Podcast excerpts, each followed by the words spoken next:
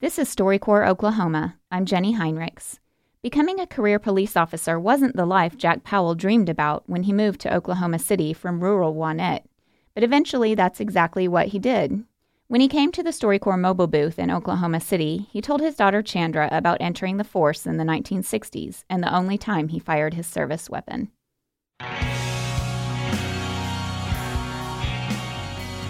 Well, I wanted to ask you one of the things I wanted to talk about was just your career as a police officer because I know that was 30 years of your life. That was now looking back, that was kind of a small part of your life, but at the time, that was a big chunk of who you were and, and what you did. What made you decide to become a police officer?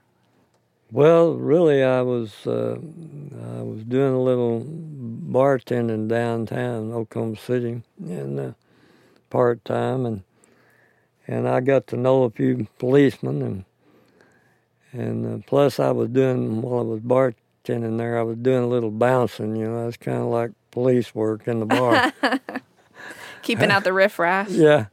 So I don't know. I just uh, I went up there one time and took the test, and when they give the test, all of a sudden the guy just when you get through giving the test, he just comes around and starts throwing job job applications in front of everybody. And he threw one in front of me. I took it home, filled it out. and about a month later, uh, they approved me. And two weeks later, I I was uh, down there doing the thing. Yeah. I know you've told me that you shot your firearm one time Mm-hmm. in all the time that you were in your Mhm. service. Mm-hmm. What was that like? Were you scared?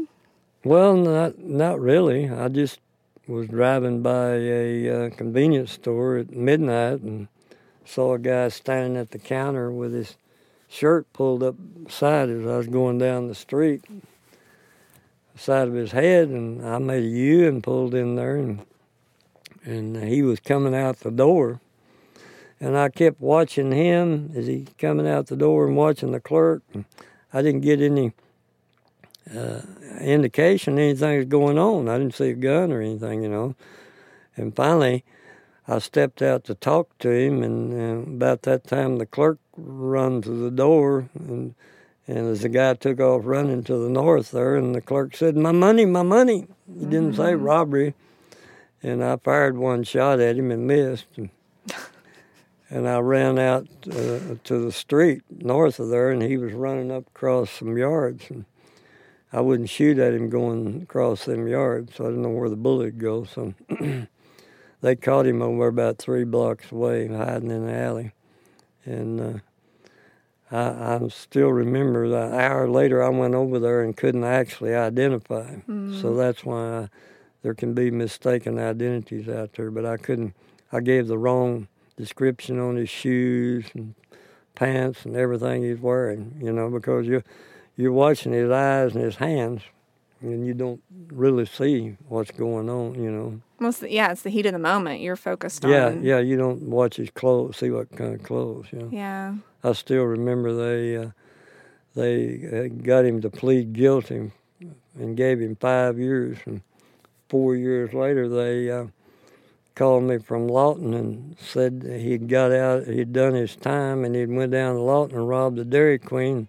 They wanted me to come down there and identify him. I said, "Well, I couldn't identify him in Oklahoma City four years ago. Why did I need to come down there?"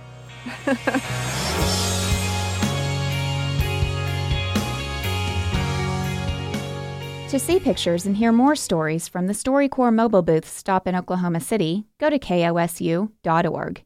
And you can subscribe to the StoryCorps Oklahoma podcast on Stitcher, Google Play, and Apple Podcasts.